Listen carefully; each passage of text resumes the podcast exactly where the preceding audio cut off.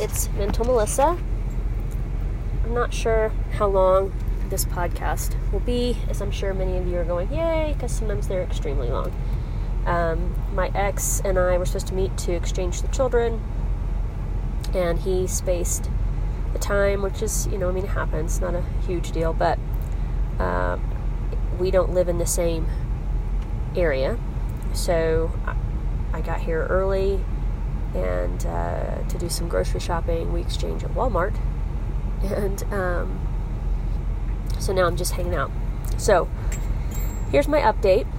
I went to the Tuesday women's mood disorder group, and uh, one of the facilitators that facilitates the evening friends and family also does the uh, Tuesday morning women's group. So when I walked in, um, she threw her arms open, such a sweetie, and she was like, What's wrong? What's wrong? And of course, being in the emotional state I am, I turn into a big crying mess. And um, anyway, super sweet. But as she was um, pointing me in the direction of the room where we were going to meet, um, I was telling her, Yeah, I'm, I'm, I'm, I'm going up I'm going down. I don't know which, but I'm I'm really a big mess. And so she let me know that one of the women um, who was already in the room was extremely manic. And it was very kind because I think people know that until you've seen it, until you've been around it, it can be very unsettling and weird and unnerving. And uh, so I'm super happy she let me know because I've never seen this in another person. And probably hasn't haven't really seen it in myself. Um, as self-aware as I'd like to believe I am, uh, that's such a a weird time. Anyway, so now I've used weird twice. Sorry.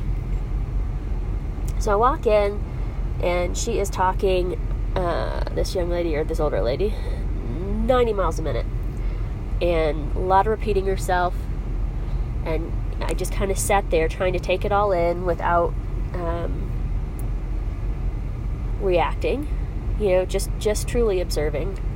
And just wow.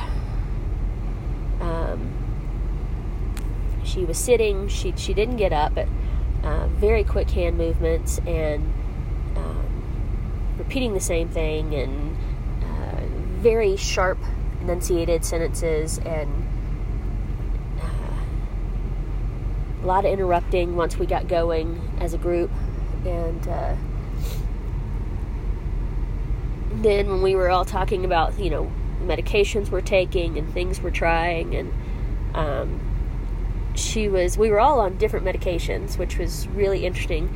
Um, because you tend to think of it as a one size fits all type deal, but it's really not. Uh, it depends on the doctor you're seeing, it depends on your chemistry. Uh, for me, a lot of what I'm on, it depends on the cost. Um, I've got to keep my meds super old school because I don't have good uh, health insurance, mental health insurance, or uh, pharmacy.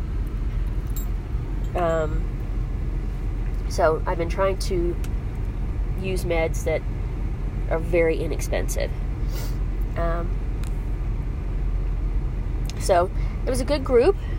It was good to finally see there was three of us, and all three of us, well, two of us, are are bipolar.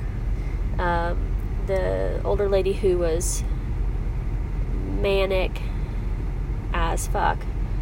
Um, she did not believe she had been diagnosed yet, or maybe she had been diagnosed a long time ago, but that didn't really count because she really thinks she has PTSD, which she could. Um, and again, I know I've tried to post a lot of information, but they, they share a lot of symptoms, PTSD and bipolar, and they share a lot of um, medications to treat the two. So, anyway, so she was telling us about her plan and how she was going to go. She's already signed up for this.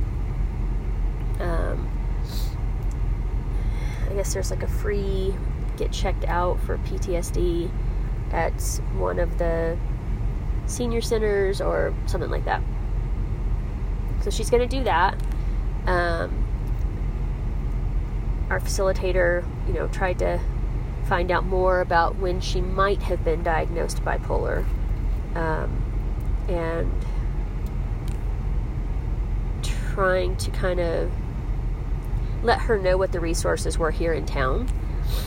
Um, we don't have a ton for sure, but we've got a couple, and one of those places um, definitely accepts Medicaid, when she was on, uh, and seems to have everything integrated so that you have a psychiatrist to see, you have a therapist to see, they can arrange bus passes for you, they can arrange uh, like a van trip. Um, like I guess they have vans that kind of go around pick people up. So it's one of the few really decent resources. But she has at this point in the state that she's in uh, a huge not wanting to go be seen.